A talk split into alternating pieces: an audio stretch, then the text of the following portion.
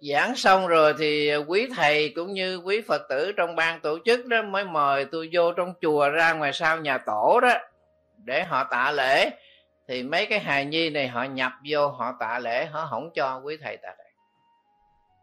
Nhập vô hết. Tôi mới ngồi, tôi mới thấy cái chuyện cũng hơi đặc biệt.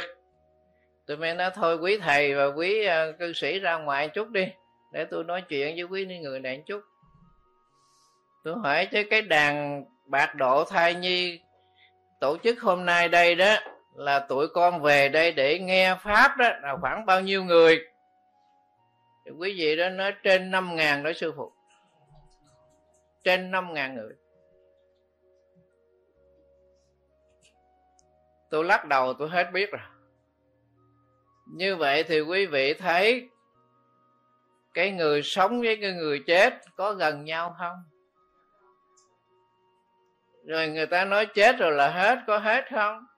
Không hết. Chuyện gần nhất, chuyện này gần nhất là cách đây bốn hôm, một cái bà ở quận 8 bà ra bà nói với tôi thế này, thưa thầy, gia đình tôi, con cháu tôi từ hồi nhỏ tới lớn chưa bước chân vô tới cửa chùa lần nào? Bà xác nhận như vậy chưa bước chân vô cổng chùa lần nào. Mà cháu ngoại tôi nó chết ở bên mỹ đó, nó giận bố mẹ nó nó uống hai chục viên thuốc ngủ. Nó chết, nó 19 tuổi, châu thị mỹ linh. Bà nói tên đàng hoàng bà đưa cái hình cho tôi coi. Và ba tuần lễ nay, nó về nó kêu tôi đó, bà ngoại phải ra vũng tàu kiếm hòa thượng giác hạnh để cứu con mà thầy biết tôi đi Vũng Tàu, tôi bao xe, từ Vũng Tàu tôi kiếm thầy tới bây giờ là 3 giờ chiều rồi mới mới được cái chùa. Bởi vì ở ngoài tôi mà nói chùa hội phước họ không biết, chùa cây dương chứ cây hội phước họ không biết. Hỏi chùa hội phước thôi, họ lắc đầu, chùa cây dương. Bởi vì chùa có mấy cây dương, rồi tôi làm chùa, tôi sợ nó ngã, nó sập chùa, tôi xin, tôi đốn, mà bây giờ đã không có cây dương nào hết. Nhưng mà cái tiếng cây dương nó còn, cái dư âm của địa phương nó ta biết chùa cây dương thì tôi nói thôi. Bây giờ chắc là thầy trò có cái duyên. Chứ còn gia đình bà không ai biết chùa biết phật hết làm sao mà cháu bà nó biết. Thôi bà để cái hình ở đây. Rồi tên họ nó, tôi mới lấy cái hình nó tôi lấy ví, viết, tôi ghi. Châu thị mỹ linh 19 tuổi, chết ngày mấy tháng mấy đó. Đại cá vậy. Tôi để tên họ đây rồi tối niệm phật. Rồi tôi chú nguyện cho cháu. Vậy được rồi bà đi về.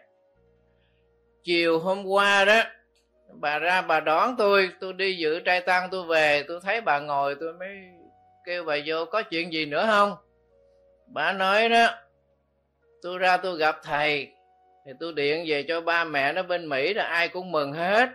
Như vậy là thầy cứu được nó, thầy độ được nó rồi gia đình ai cũng mừng. Mà hồi tối này nó về, nó nói đó, không phải đem cái tên ra bỏ đó mà phải đem tiền ra cúng dường. Cho nên bà lấy cái bao thơ, bà bỏ vô tiền, bà gửi ra cúng dường chứ để nó nó không chịu. Nó không chịu. Chứ phải gặp vài ma vậy đó đỡ biết mấy. Câu chuyện tiếp theo. Nhiều chuyện lắm. Tức là một chuyến xe đò từ thành phố Hồ Chí Minh đi chùa Dạng Linh. Thì à, thầy trụ trì mới tổ chức cho Phật tử đi. Nhưng mà bốn cái ghế đằng phía sau chiếc xe 50 chỗ đó còn trống. Ngồi mà còn trống lại bốn cái ghế đó. Thì qua cái phà Long Xuyên đó, thì có một người họ mới đón xe họ Giang họ về Châu Đốc. Thì cái anh tài xế, anh nói xe này là xe bao, cho nên anh không có đón thầy trên xe, thầy trụ trì, thầy mới nói, thôi ngừng đi chú, mình còn dư bốn cái ghế làm sao, mình cho người ta đi, cho có phước chứ mình để làm chi nó trống. Thì bác tài mới ngừng xuống cho cái cô này lên. Thì tất cả bốn mươi mấy người ở trên xe này thấy cái cô gái này mang cái ba lô ở trên vai lên xe. Mà thầy trụ trì thấy là có cái đầu lâu mang cái đầu lâu chứ không phải là cái ba lô. Mà chỉ có mình thầy trụ trì thấy thôi. Còn tất cả bốn mươi mấy người trên xe đó thấy cô gái này mang ba lô. Thì trong cái ba lô đó chắc là quần áo, tư trang gì đại khái vậy. Bây giờ ta hai sách ba lô lắm, ta mang ba lô lắm mà cho ngồi cái ghế làm sao? Thầy trụ trì mới ra phía sau ngồi với thầy thấy lạ quá. Sao cái người này nó mang cái đầu lâu, cái đầu người ta mà cô gái, cái đầu cô gái mang ở trên lưng thầy mới tới thầy hỏi, thì cô này mới trả lời, nhà ở đâu? Cha mẹ tên gì? Ờ, như thế nào thế nào, tức là cô kể hết cho thầy trụ trì nghe, mà chỉ thầy với cô đâu biết thôi. Còn tất cả những người chung quanh không ai biết. Đi xuống châu đốc rồi lại phật, rồi ờ, ở lại đó chơi một đêm, rồi khi về thì thầy trụ trì mới nói, tài xế anh ghé cái nhà này, cái địa chỉ này.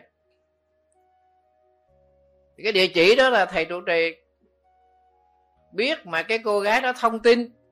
Cho nên xe ngừng tới đó, bước vô thì cái nhà này là đạo thiên chúa. Thầy trụ trì mới hỏi, thưa anh chị, nhà anh chị có người con gái tên tên này không? Nói có, con gái tôi tên đó. Tôi cho báo cho anh chị biết là con của anh chị chết rồi.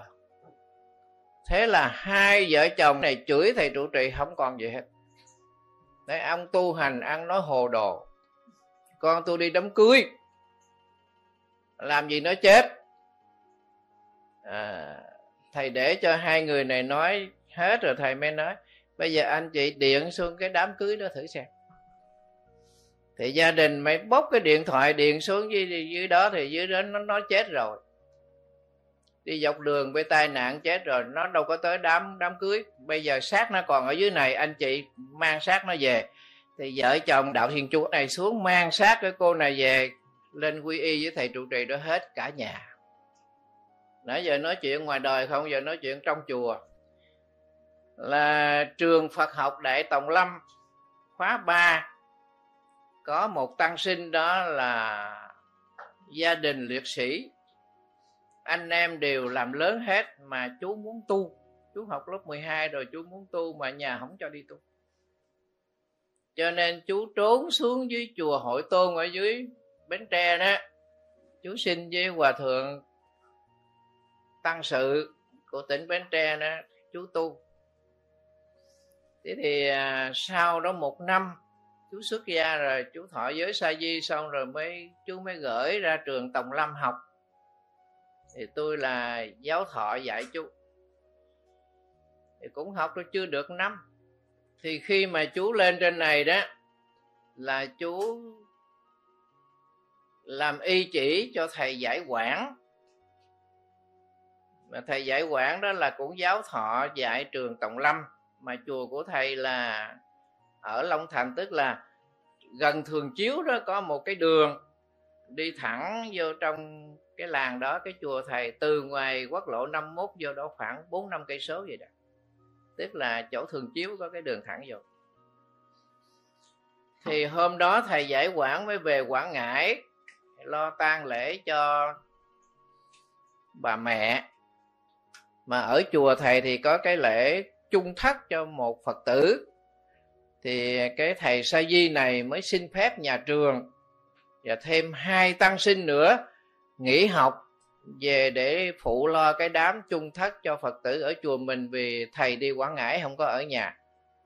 Thì hòa thượng hiệu trưởng mới ký giấy cho ba chú này được nghỉ học, về để mà lo lễ lộc ở chùa.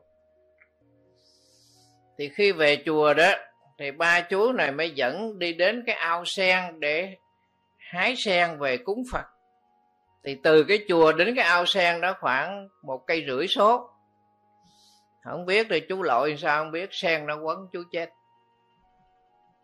Ai có lội với ao thì biết, còn chưa lội thì chú không không không biết cái chuyện sen quấn đâu. Bởi vì cái cây sen đó, nó mọc từ ở dưới bùn nó lên mà cái mặt nước nó ba thước thì cây sen nó cũng lên tới ba thước. Thì cho nên nó yếu. Còn cái người mình lội đó thì cái lội mình lội tới nước nó đùa nó đùa thì mấy cây sen hai bên là nó cuốn vô mình của mình mà cái cây nó có gai, cho nên lội không được. Ta gọi là sen quấn. Là như vậy đó. Thì cái chú sa di này chết đi. Thì hai cái chú còn lại mới kéo lên trên bờ ao nó mới cạo cạo gió. Cái cần cổ này nó có dấu. Thì khi mà gia đình hai được á thì mới chở cái chú sa di này về, bởi vì nhà cũng trong cái xóm đó. Nhà cha mẹ của chú trong cái xóm đó. Thì báo tin xuống nhà trường, nói là chú sa di của trường đó về lội với ao, hái sen, bị sen nó quấn chết. Bây giờ cái xác nó trở về nhà. Thì hòa thượng hiệu trưởng mới cử tôi và một thầy giáo thọ nữa thay mặt cho nhà trường lên để là coi cái sự việc như thế nào. Bởi vì thầy, bổn sư của chú, thầy y chỉ chú đi quảng ngãi, không có ở nhà. Là quý vị biết rằng tôi vừa lên tới đó thì mấy người anh của chú ở thành phố về, mỗi một người cầm một cái dao. Ai giết, em tao đền mạng. Tôi với thầy đã chung vô cái đám mì đó trốn. Thấy nó sách dao sợ quá thôi mình tránh cái đã tới đâu tới cái đã.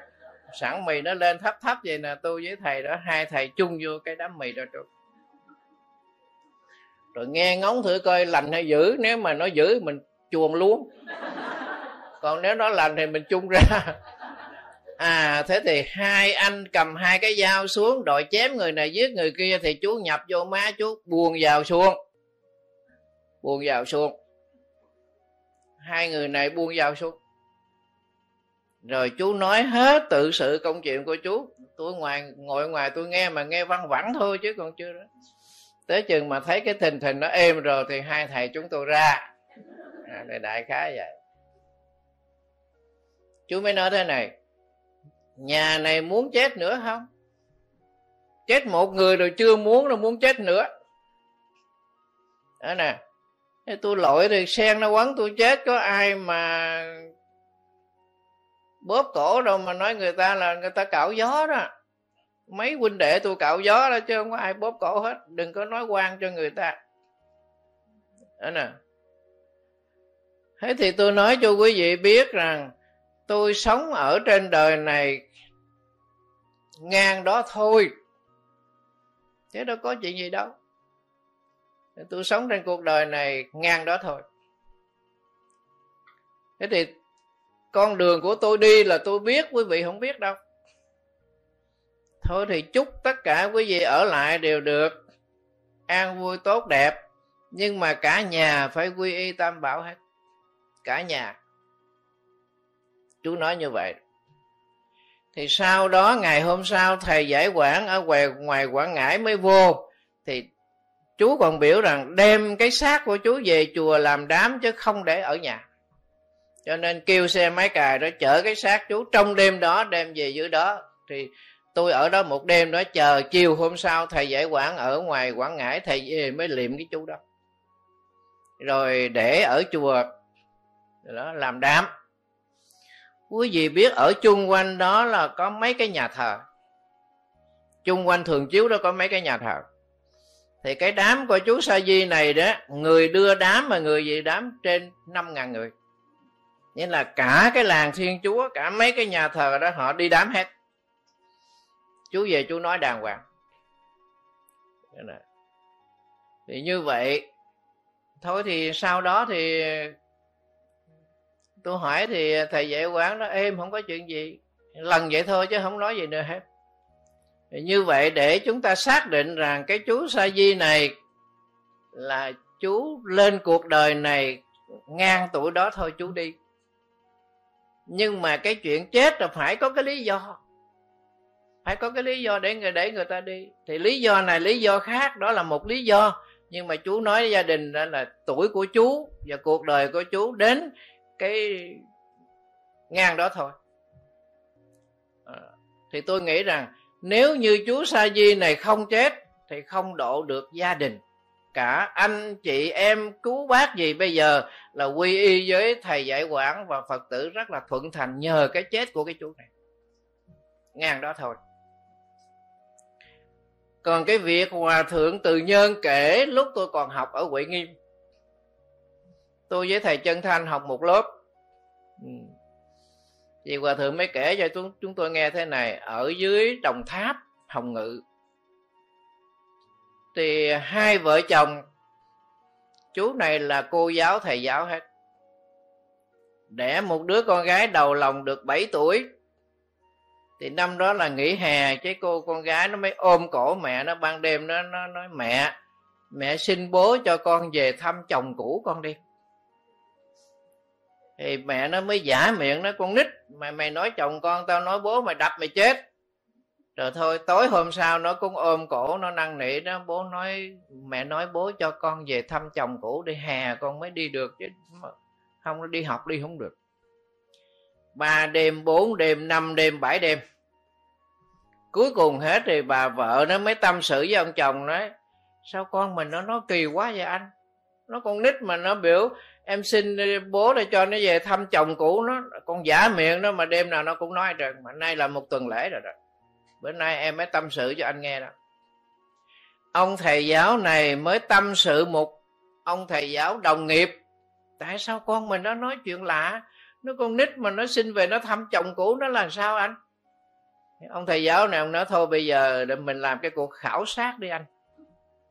Chứ mình nó, nó nói như vậy mình làm sao mình tin được? Mà mình làm cuộc khảo sát tức là cho nó đi nó dẫn mình đi rồi coi sự việc nó làm sao mình mới kết luận được rồi đi đi đi bốn người này mới thỏa thuận với nhau. Đi. Đi một chiếc thuyền.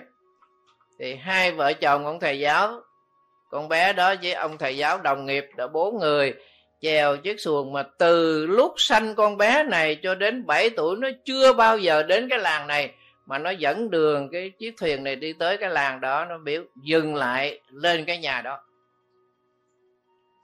Thì đầu tiên hết vô cái nhà nó gặp cái ông già mà già nhất. Ông mang mắt kiến, ông ngồi rót nang đương thúng rổ để bán. Thì nó chỉ cái ông đó là chồng đó.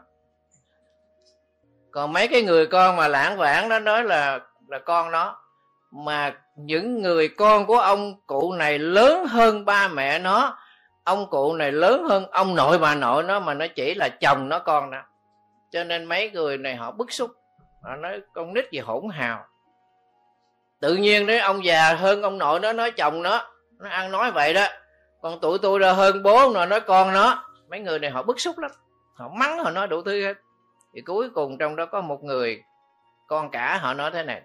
Thôi thì bây giờ để đó. Để đó cái đã. Thế thì bây giờ bé nói rằng chúng tôi là con của bé. Thì lấy cái gì làm chứng? Bé nói cho chúng cái còn bé nó nói, cây dù của mẹ hồi mẹ chết, tụi con cho ai? Mấy người này hết hồn. À là vì khi mà má của mấy người này chết đó là em của bà.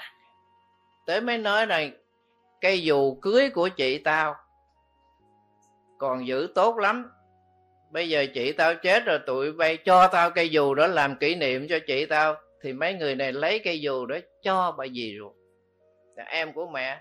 Thì rõ ràng chuyện trong nhà tao mới biết với người khác làm sao tao biết? Là thôi làm thinh đó. Bây giờ xây qua cái ông cụ đó. Bây giờ bé nói cái ông cụ này là chồng, thì bé nói cái gì là chồng? Nói cho trúng cho tụi tôi tin. Con bé nó xây qua nó nói, ông, cái đôi bông tai của tôi đó, rồi ông lột ra rồi ông bỏ đâu? Tôi chết, ông không không có chôn theo. Ông mới bỏ cái mắt kiến xuống, ông mới lúc bà bệnh, tôi mở ra, tôi chùi rửa. Thì tôi tính là lúc mà liệm, tôi liệm theo, nhưng mà lúc đó tôi bức xúc quá, tôi quên, tôi còn cất ở trong tủ. Ông đứng dậy, mở tủ, lấy đôi bút mù u ra, đưa cho thiên hạ. Như vậy là là luân hồi. Chuyện đó luân hồi. Tôi mới hỏi hòa thượng vậy chứ, cái câu chuyện đó rồi, sau này còn cái gì nữa không, hòa thượng? Hòa thượng nói tôi lúc đó còn nhỏ ở điệu sau đó tôi lên sài gòn tôi tu tôi ở trên này rồi không, không nghe chuyện gì khác hơn nữa Thằng ngang đó thôi. Đó là chuyện của hòa thượng kể cho anh em chúng tôi nghe. Bây giờ cái chuyện của hòa thượng bủ huệ cái năm đó là năm 66 là bà mẫu của hòa thượng bủ huệ mất. Hòa thượng thuyền tâm mới dẫn anh em học tăng chúng tôi về tân hương để là tụng kinh hộ niệm cho bà. Thì đi đó sáu học tăng với hòa thượng thiền tâm. Thì khi về đến nhà đó, thì hai thầy nói chuyện rồi chúng tôi nghe thế này. Hòa thượng thiền tâm mới nói, thầy hay quá. Thầy cũng có cái cái phước đó. Mẹ thầy mất mà thầy về, thầy động viên anh em mà làm chay hết cho bà đó. Hay đó. Chứ đôi khi mình tu mà mình về mình nói anh em người ta không nghe rồi họ sát sanh này kia khác nọ tội nghiệp cho bà. Thầy hay đó. Thì thầy bố huệ mới nói thế này à, tôi cũng có duyên đó thầy. Thế thì mẹ tôi mất rồi tôi họp anh em trong nhà hết làm chay không có sát sanh nha. Thì tất cả anh em chúng tôi đều thống nhất hết tôi mừng quá. Cho nên đám của bà là làm chay hết. Mà thưa thầy mấy tháng trước đây đó cái làng trên nó xảy ra cái chuyện thế này. Cái ông cụ này, gia đình tương đối khá giả, mà ông tu pháp môn niệm phật. Ông kiểm đức lắm. Ai chết không có hồn thì ông cho. Rồi ông trà lúa, cho gạo đồng bào nghèo, tết, lễ vu lan nè ông có đức lắm. Nhưng mà khi ông chết rồi, bốn đứa con trai của ông đó nó không có tin. Một ngày làm con heo.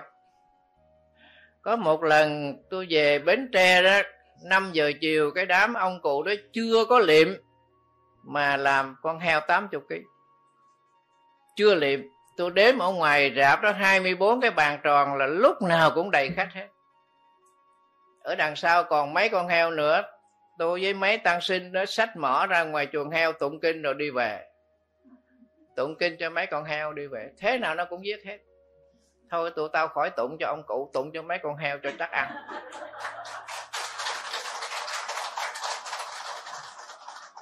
Tôi thì hồi nhỏ tôi cũng nghịch vậy đó. Ai mà ai mà làm trật tôi tôi đi về. Thế thì à, làm bốn ngày, làm bốn con heo. Ba ngày chứ, làm ba con heo. Còn một con nữa chiều nay làm để sáng ngày mai đậu tỳ khiên đi chôn, rồi về để bà con dở rạp trả bàn, trả ghế, rồi vị chi là bốn con. Thì chiều hôm đó làm con heo xong rồi, thì ông mới nhập vô cái đứa cháu nội trai 15 tuổi, leo lên cái bộ dáng ông ngồi. Ông kêu mấy đứa con tới. Ban đầu ông nói nhỏ nhẹ đâu ông giảng dứt nhỏ nhẹ đâu bố còn sống đó, là bố tạo cái phước, cái đức cho các con. Bởi vì thánh hiền dạy đó là chứa vàng để cho con cháu con cháu không biết giữ. Chứa sách để cho con cháu con cháu không biết đọc, không bằng chứa âm đức mờ mờ ở bên trong mà trường cửu chi kế, tức là lâu dài không mất. Thánh hiền nói, bố lo, bố tu hành vậy mà khi bố nhắm mắt rồi đó thì các con không ai tin hết. Bây giờ sát sanh làm heo mấy con? Bắt đầu ông đổi giọng nha. Họ bắt bố đi giữ bầy heo họ đánh họ đập bố như thế này thế khác. Các con có vừa chưa? La lên. Ông làm dữ lên. Ông nói to lên. Đó, thế thì bây giờ mấy người con trai mới quỳ xuống mới nhận khuyết điểm nhận cái khuyết điểm. Đem cái con heo vừa làm đó cho hàng xóm hết. Cho nên làng trên xóm dưới mấy tháng nay ai chết làm chay không dám làm heo. Lâu lâu có một ông xuất hiện vậy cũng đỡ.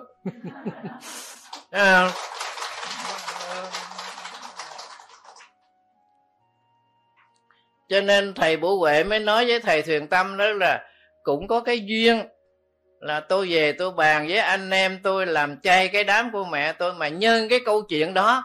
Cho nên mấy tháng nay làng trên xuống dưới này ai chết cũng làm chay, không dám sát sanh. Đó là câu chuyện mà hai thầy nói chuyện mà chúng tôi còn nghe lâu lắm chứ đâu có phải mau đâu. Thì tôi còn nhớ lại câu chuyện đó.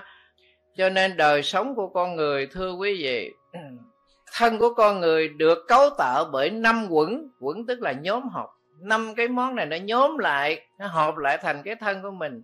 Sắc, thọ, tưởng, hành thức. Đấy nè. riêng cái sắc nó nó thuộc về sắc pháp, tức là vật chất. Gồm có ngũ tạng, lục phủ, tay, chân, vân vân. Tức là sắc quẩn. Còn lại bốn cái quẩn sau đó là thọ, tưởng, hành thức nó thuộc về tâm. Như vậy đời sống của con người chia làm hai, tức là thân và tâm. Một cái thân mà chúng ta ngồi ở đây, ăn, uống, sinh hoạt, phải trái, tất cả mọi việc hàng ngày đây là sắc quẩn. Nhưng mà cái đó chỉ có một phần, còn cái tâm nó bốn phần. Cái tâm nó bốn phần mà cái sắc nó có một phần như vậy cái nào nặng hơn rồi và cái tâm nặng hơn. Cho nên Đức Phật chia ra cái đời sống của chúng ta hàng ngày đó 10 phần 10 phần. Mà cái trung tính á, nó chiếm đến là 6 phần. Còn cái khổ, cái lạc đó, hai cái này đó là cái lạc ba phần, cái khổ một phần như vậy là chúng ta tương đối sống vì cái trung tính nó chiếm tới sáu phần. Mà cái lạc thì nó chiếm ba phần và cái khổ nó chiếm có một phần thì cái nó bù đắp được. Nó bù đắp được. Cũng có giận, cũng có khổ nhưng mà nó thoáng qua cái rồi thôi. Còn ngược lại, một con người mà đời sống của cái người đó hàng ngày, cái khổ thọ nó chiếm 60 phần trăm cái khổ nó chiếm 6 phần. Còn cái xả cái lạc đó, xả thì ba phần và cái lạc có một phần là người đó tự tử chết. Cho nên những người họ thắt cổ họ chết, họ uống thuốc độc họ chết, họ nhảy lầu họ chết, đâu phải họ thiếu ăn, nhưng mà họ khủng hoảng tinh thần. Vừa rồi ở nha trang nó xảy ra chuyện này, tôi kể quý vị nghe tám sinh viên, bốn nam, bốn nữ ở hà nội vô nha trang chơi. Hè đi chơi mà. Mướn khách sạn đó hai phòng. Bốn cậu nam phòng, bốn cô nữ phòng. 12 giờ 15 thì cái cô sinh viên này mới nhảy cái lầu 9 xuống tới lầu lầu 8 chưa chết, nhảy lầu 8 xuống đất chết. Thì bảo vệ nó báo này, túa ra hết một đống máu đó, gọi 113 tới. Ừ. nó đặc biệt là cái khách sạn đó, cái chiều ngang của nó là 10 thước, ở dưới là cái hầm để xe. Họ làm hai cái cầu thang đi lên cái tầng lầu thứ nhất, ở hai cái góc cầu thang này nuôi hai con cá hoàng kim mà người ta nuôi nó 6 năm mà cái cô này nhảy xuống lầu đó chết thì hai con cá bên hai cái gốc cầu thang này sáng đó nó chết luôn. Và hai cái chậu kiển, cây xanh, cây si đó, để hai gốc cầu thang này giống như là lấy nước sôi mà tưới vậy. Thì cha mẹ của cô ở ba đình chỉ nghe tên thầy thôi chứ còn chưa gặp. Bởi vì tôi giảng cái chùa hoài nhai, cái chùa hòa thượng cua ở ba đình đó. Thì à, vợ chồng anh chị thì nghe chứ còn chưa có gặp. Sẵn cái câu chuyện này nó bức xúc quá cho nên mới vô trong chùa hỏi số điện thoại, mới điền vô trong này, nhờ tôi ra vớt cái dông đó. Tôi từ chối, tôi không có đi, tôi nói xa quá. Tôi du lan tôi bận lắm. Thế thì quý vị biết nó thông tin cách sao mà từ hà nội vô chùa hoàng pháp. Từ chùa hoàng pháp xuống với trà vinh từ trà vinh qua bên úc. Thì khuya 3 giờ, cái cô đó bên úc, cô điện về, cô nói, sư phụ ơi, bây giờ gia đình người ta khủng hoảng lắm, sư phụ cách nào sư phụ con ra giúp người ta? Tôi đâu có từ chối được, khuya 4 giờ sách xe đi. Ra đó thì cái quan tài còn để đó. Công an chưa cho đưa về hà nội. Mấy cái cậu này còn, công an còn giữ để để điều tra tôi mới kêu hai vợ chồng cái anh giám đốc tôi nói đây này. Trước đây có một người nhảy lậu rồi, đúng không? Hai vợ chồng đó ủa, sao thầy biết? Tôi không biết sao được. Nó còn nhảy nữa đó anh. Mà nếu nhảy một lần nữa đó thì của anh phá sản luôn. Bởi vì nhân viên của anh bây giờ trong khách sạn này có cái xác, không có cái hồn.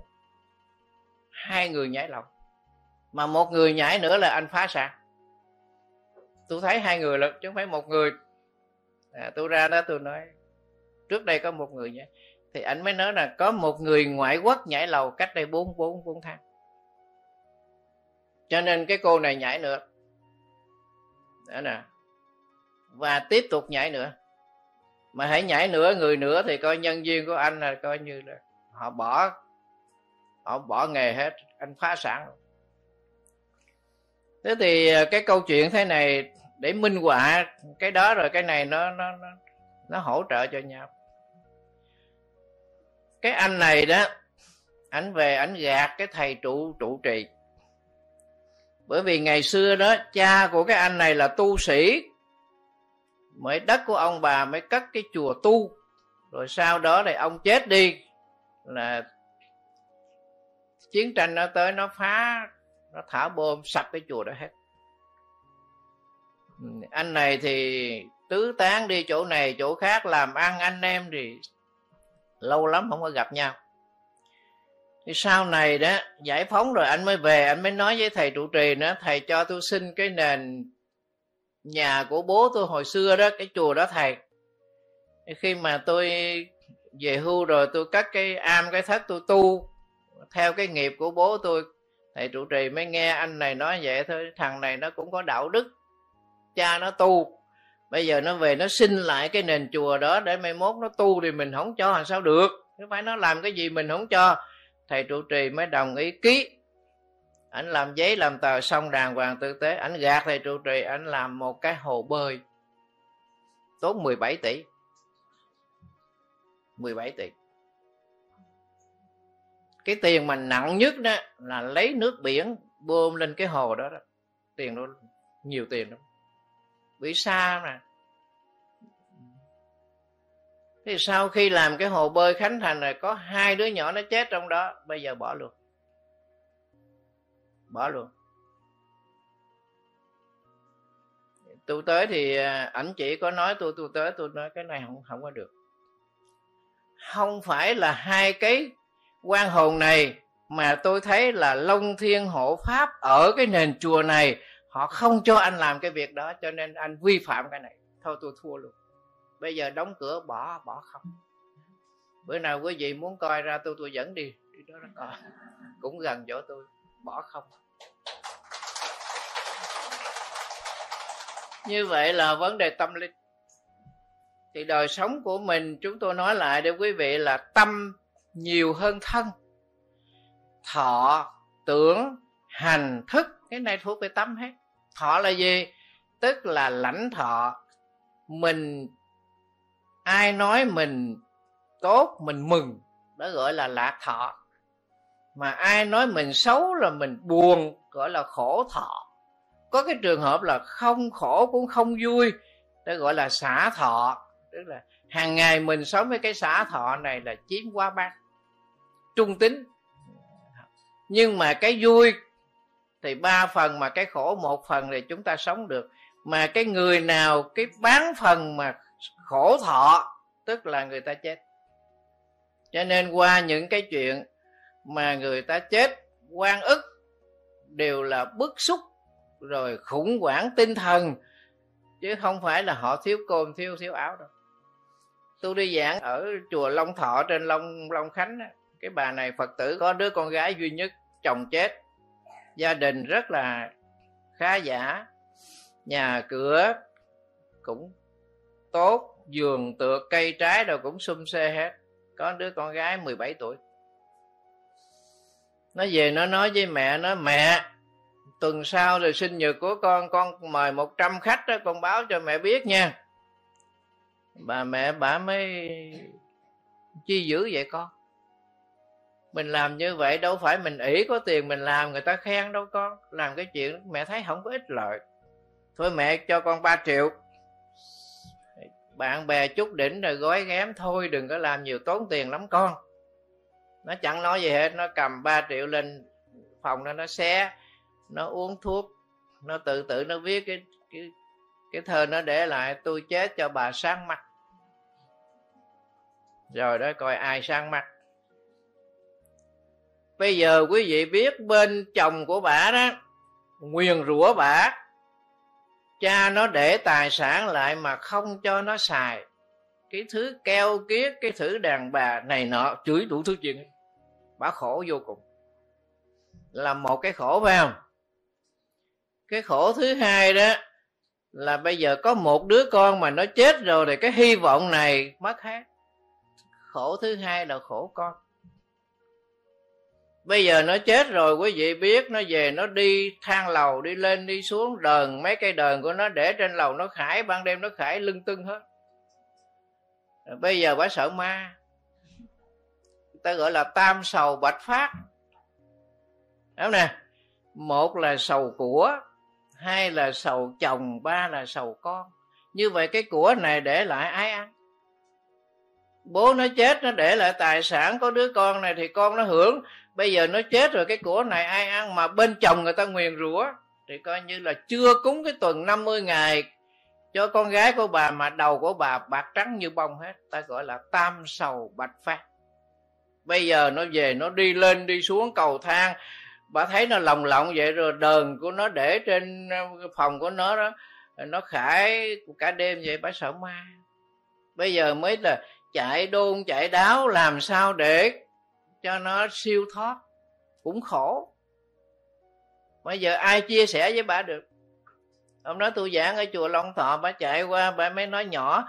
Tôi ra hè bà mới ngồi bà tâm sự bà khóc.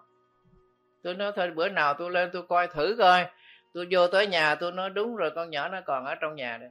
Nó còn ở đây nó ở đây 24 luôn bà làm sao cho nó đi chứ nó ở đây bà trước bà cũng chết. Bà sợ đó bà, bà, bà nói đêm nào cũng thấy nó đi hết mà thấy cái lưng không không việc bao giờ nó cho tôi thấy cái mặt này nó ghét bà mà bà làm sao nó cho bà thấy được? Thấy cái lưng không mà nó bà đi, đi dưới này nó đi lên. Lên trên nó khải đờn chơi vậy chọc tức bà. Thôi bây giờ hết giờ rồi.